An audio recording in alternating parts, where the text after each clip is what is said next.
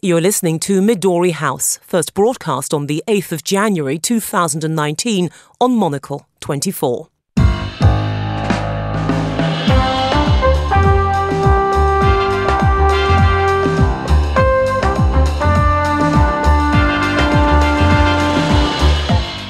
Hello and welcome to Midori House, coming to you live from Studio One here in London. I'm Juliet Foster, and on today's show, the North Korean leader Kim Jong un is in China, fueling speculation his visit is paving the way for a summit with America's Donald Trump.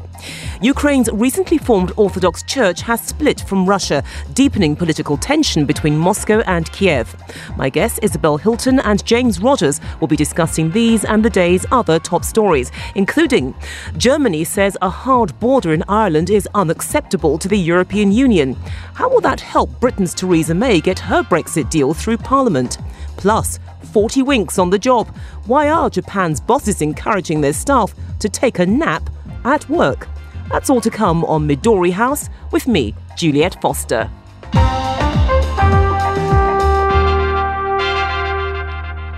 Welcome to Midori House. My guests today are Isabel Hilton and James Rogers. Isabel is the editor of China Dialogue, and James is a lecturer in international journalism studies at City University. He's also a former BBC Moscow correspondent. So, a very warm welcome to both of you. Now, North Korea's leader Kim Jong un is in China, fueling speculation his visit could be the precursor to a summit with the US President Donald Trump. Well, the two men met for the first time last year after months of threats and name calling, which ratcheted up tensions between the two countries. However, the momentum that followed their historic talks now appear to have stalled, with neither side giving an inch on their stated positions.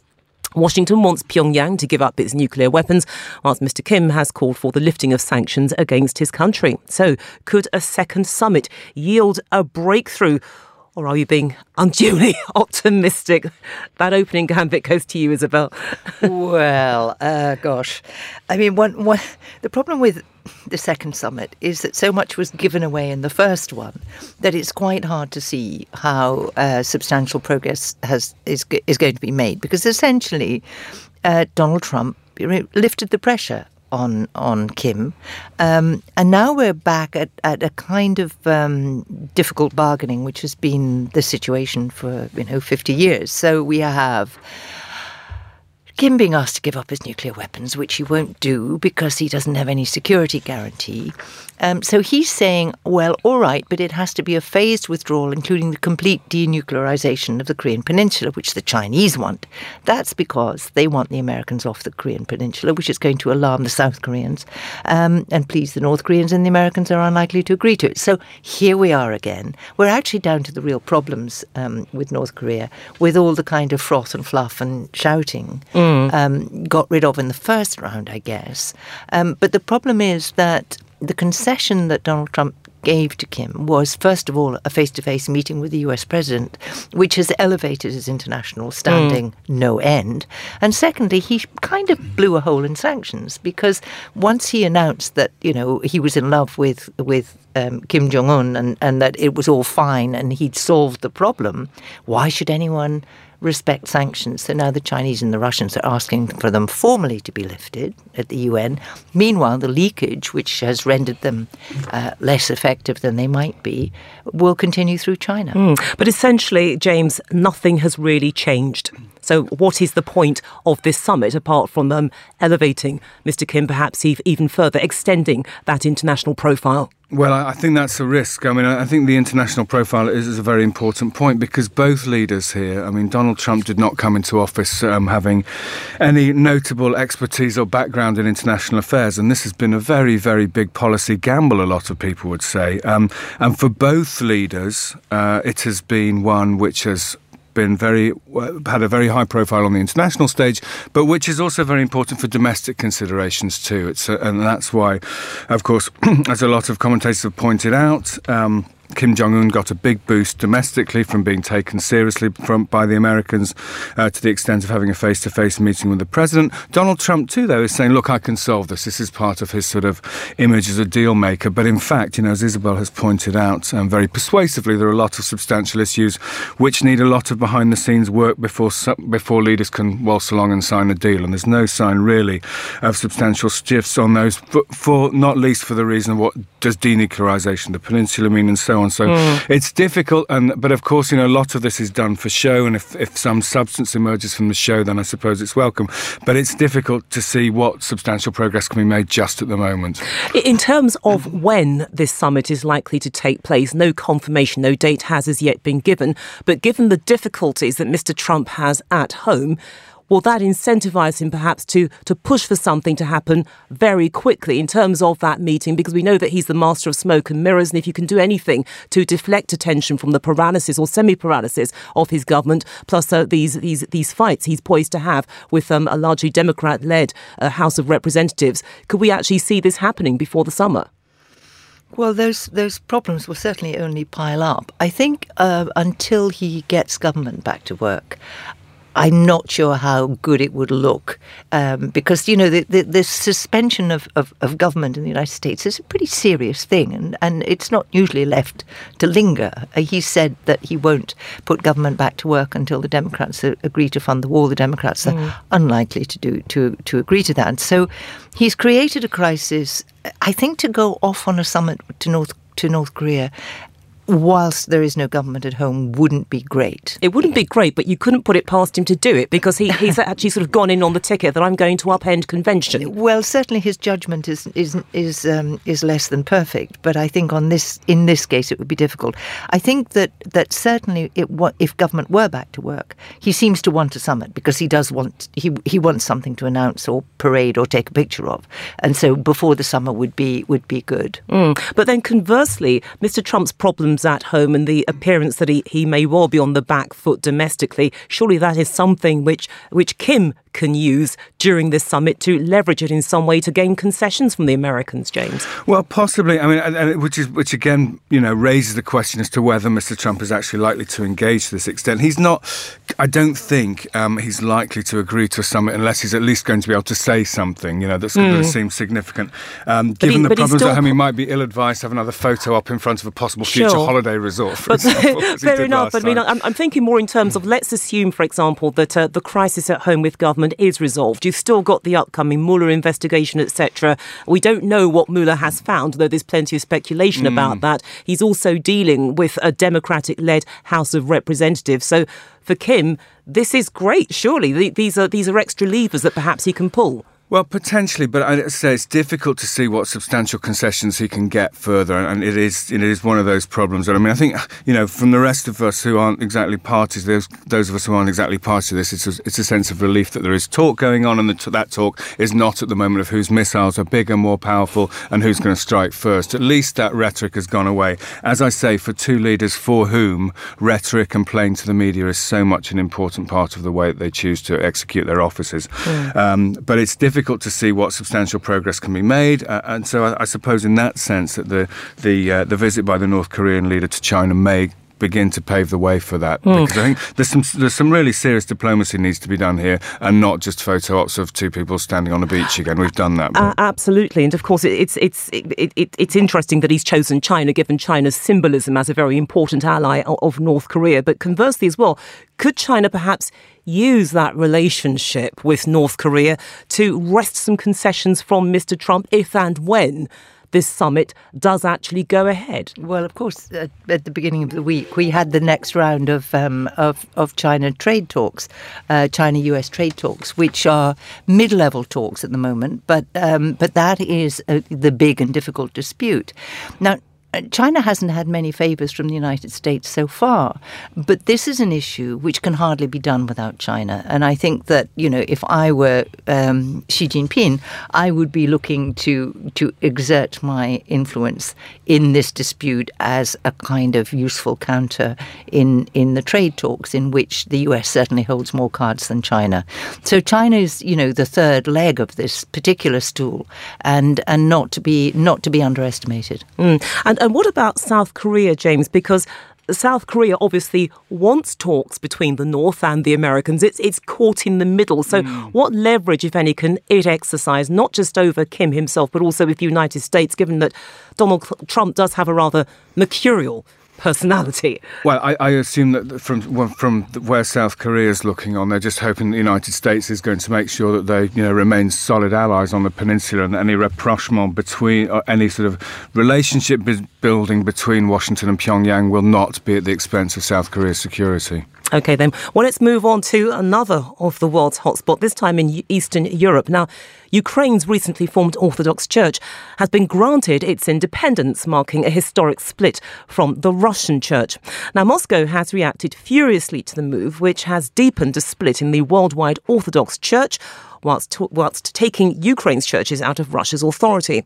Now, the drive for an independent church in Ukraine intensified in 2014. That's when Russia annexed Crimea and also backed separatists who seized Ukrainian territory in the country's east. Now, James, did Russia's annexation of Crimea make an independent Ukrainian church an inevitability? Because this is something which has been going on for some time. So you could argue, I guess, that uh, what happened in Crimea was the accelerant. I think it certainly made it more likely because I think uh, after that, um, you know, Ukraine's entire post-Soviet history has been a, a, story to a large extent of where it's going to position itself internationally. I think perhaps the country's tragedy is that it sits between East and West and could potentially have been a very lucrative business and diplomatic bridge between them, but it hasn't turned out that way, of course. But I think we, if we look at the way that this process has moved, particularly since the autumn when it was first agreed by um, the um, ecumenical patriarch uh, in Istanbul that Ukraine could have its own church, it has become a very, very political process. Um, the Ukrainian president Petro Poroshenko went to Istanbul for the ceremony mm. over the weekend. It is the Orthodox Christmas as well, isn't that's it? That's right, and he was in church in Kiev yesterday, um, where this declaration was on display. The, the, the, the, actual text of the declaration was on display.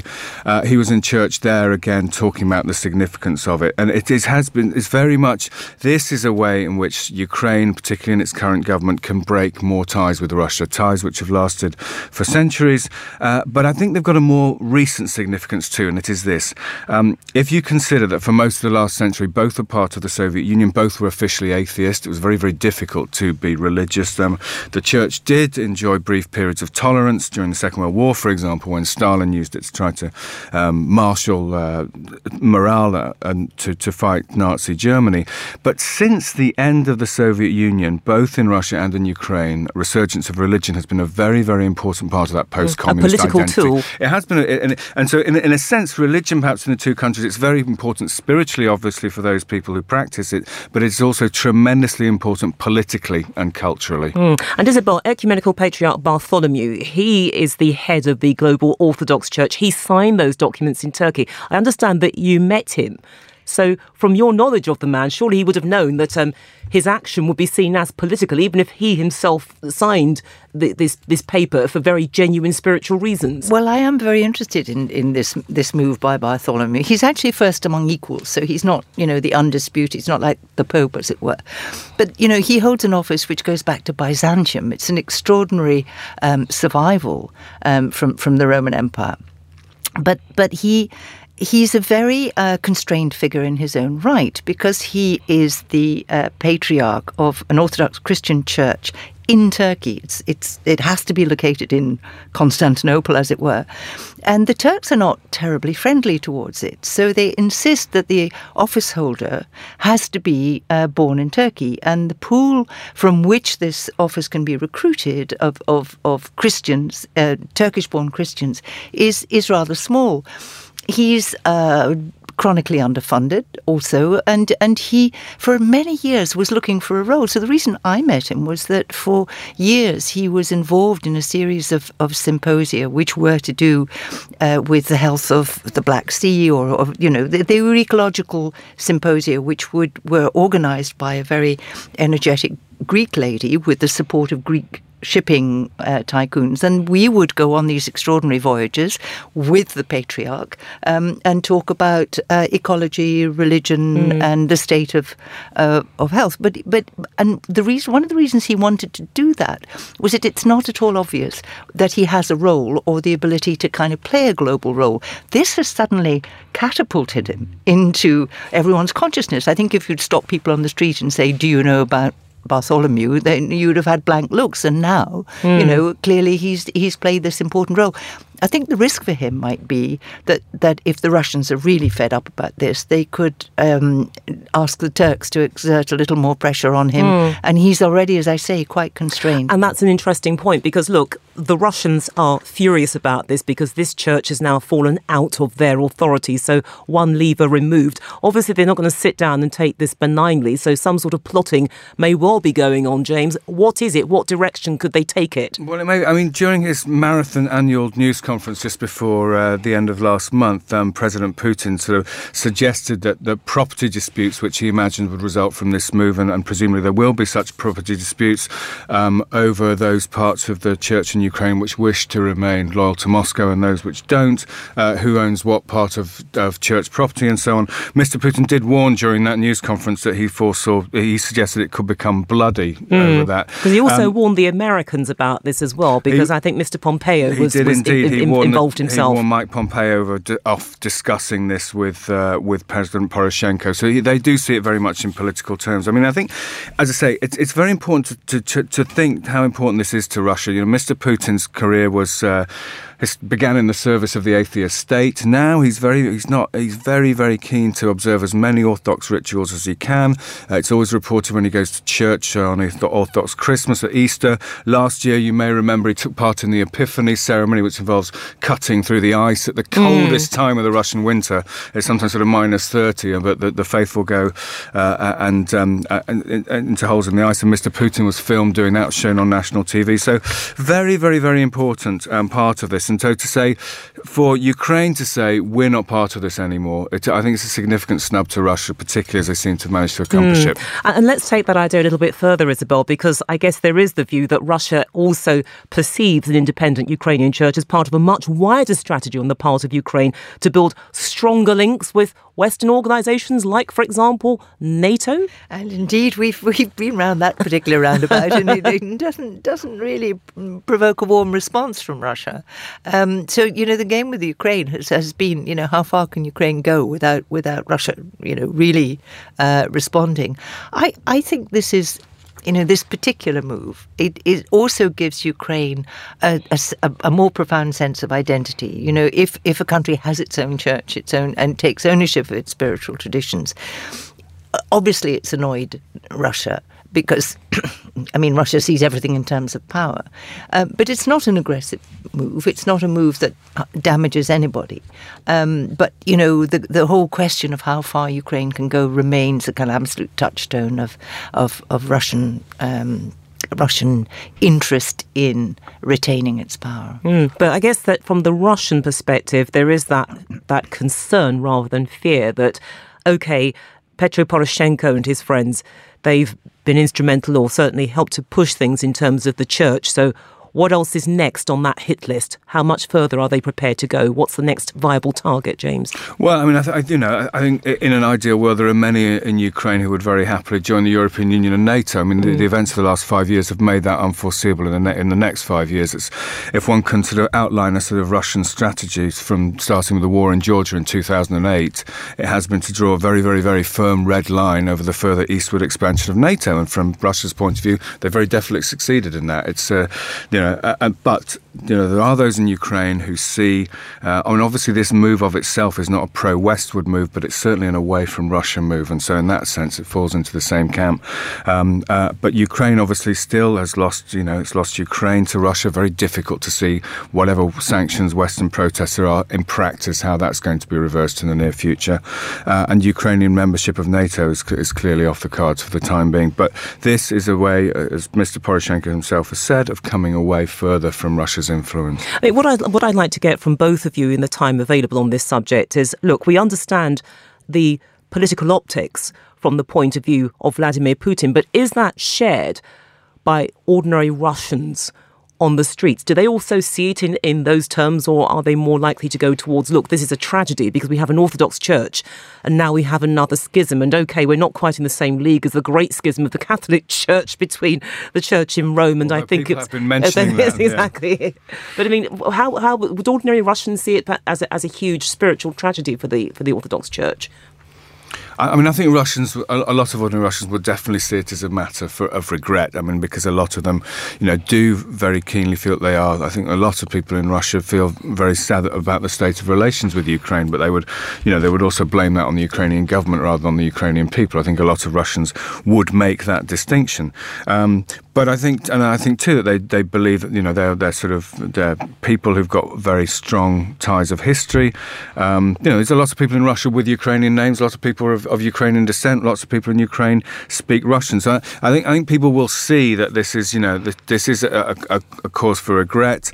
Um, uh, and I think, and clearly, it's not going to, to help the future relations. You know, whenever these two countries will move towards something uh, more like normal relations. Oh, yes, indeed. And that's a subject I think that we will be returning to in the course of the year. But you're listening to Midori House here with me, Juliet Foster, and my guests, Isabel Hilton and James Rogers. Now, coming up next, Germany says the EU doesn't want a hard border in Ireland. What does that mean for Theresa May's bid to get her Brexit withdrawal bill through Britain's Parliament? For a global perspective and some fresh ideas direct to your door on business, culture, and design, not to mention fashion, travel, and much more, subscribe today and join the world of Monocle. As a valued subscriber, you'll get a 10% discount in all Monocle shops and our online store. You'll also be the first to receive exclusive invitations to our events and have full access to the magazine archives. In addition, all one year subscriptions come with a free limited edition Monocle tote bag. With four bespoke subscription packages to choose from, you decide what suits you and your lifestyle best. What are you waiting for? Visit monocle.com and subscribe today.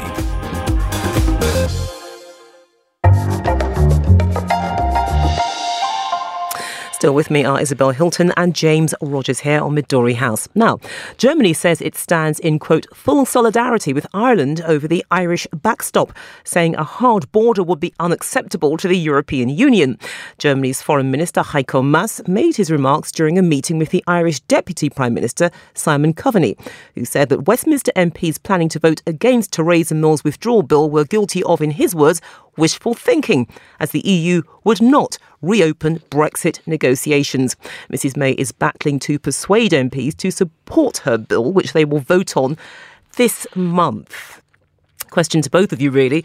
Do you think that these remarks have helped or hindered Theresa May?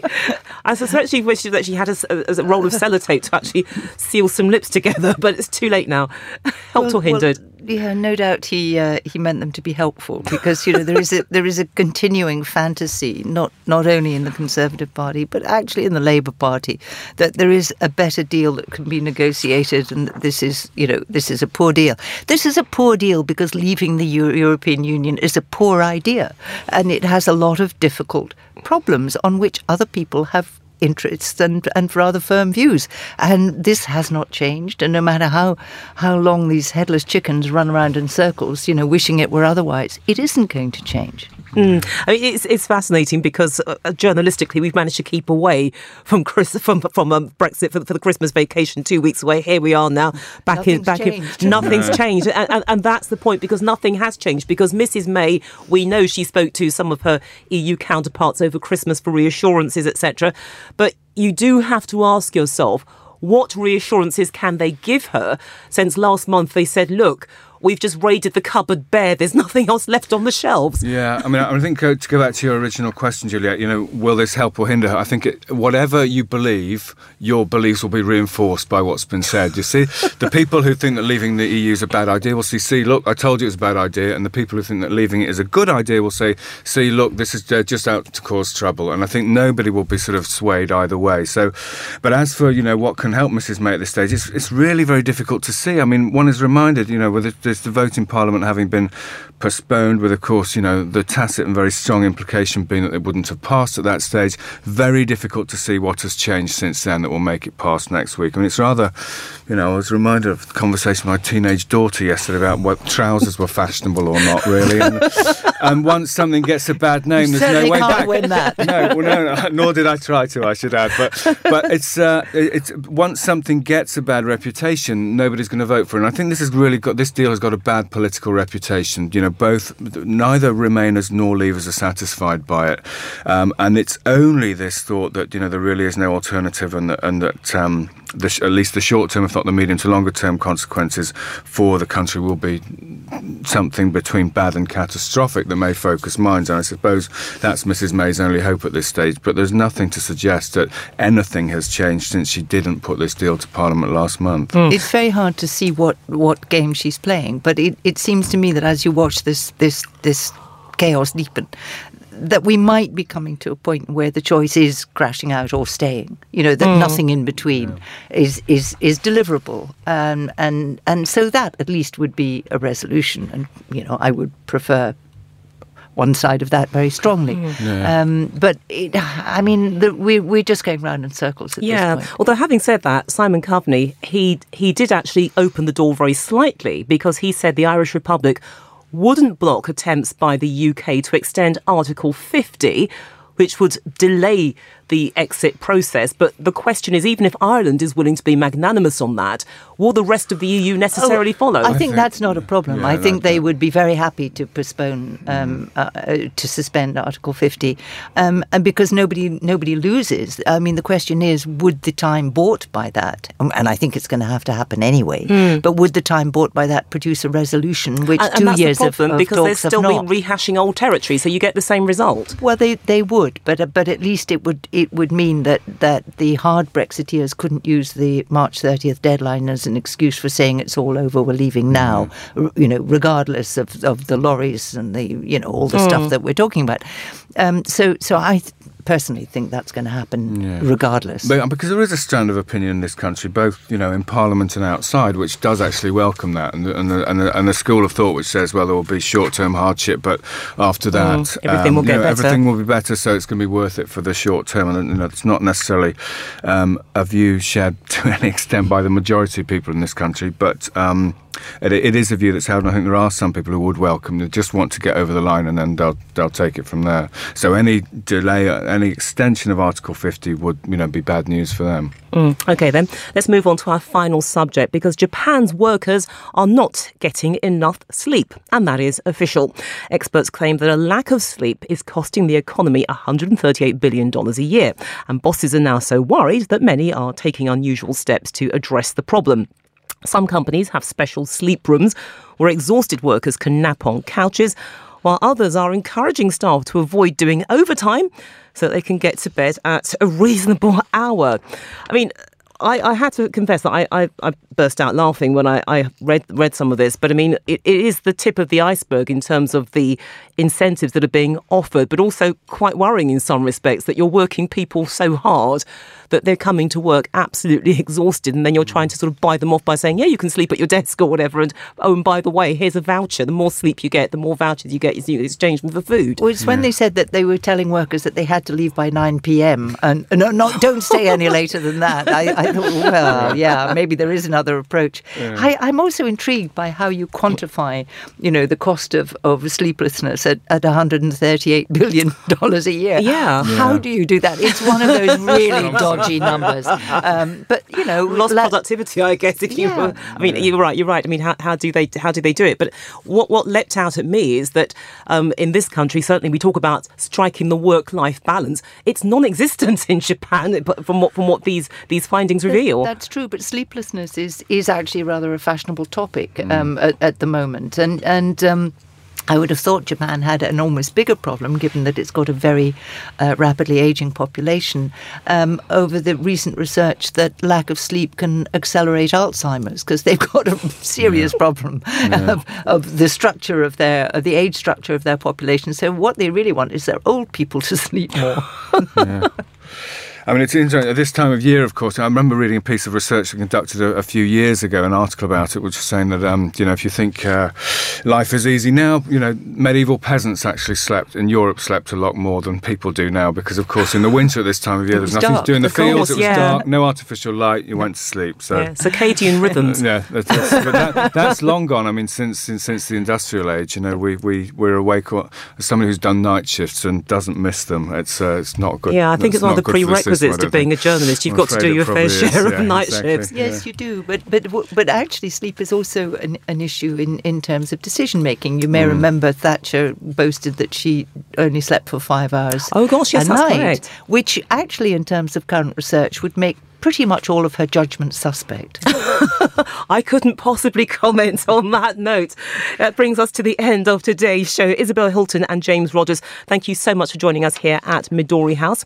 And today's show was produced by Bill Luty, researched by Fernando Augusto Pacheco and Maylee and Maylee Evans, and our studio manager was Kenya Scarlett. More music coming up next. Then at 1900 hours, it's Monocle on Design, and we'll have more on the day's main stories on the Monocle Daily at 2200. Midori House is back at the same time tomorrow, that is 1800 London time. I'm Juliet Foster. Goodbye.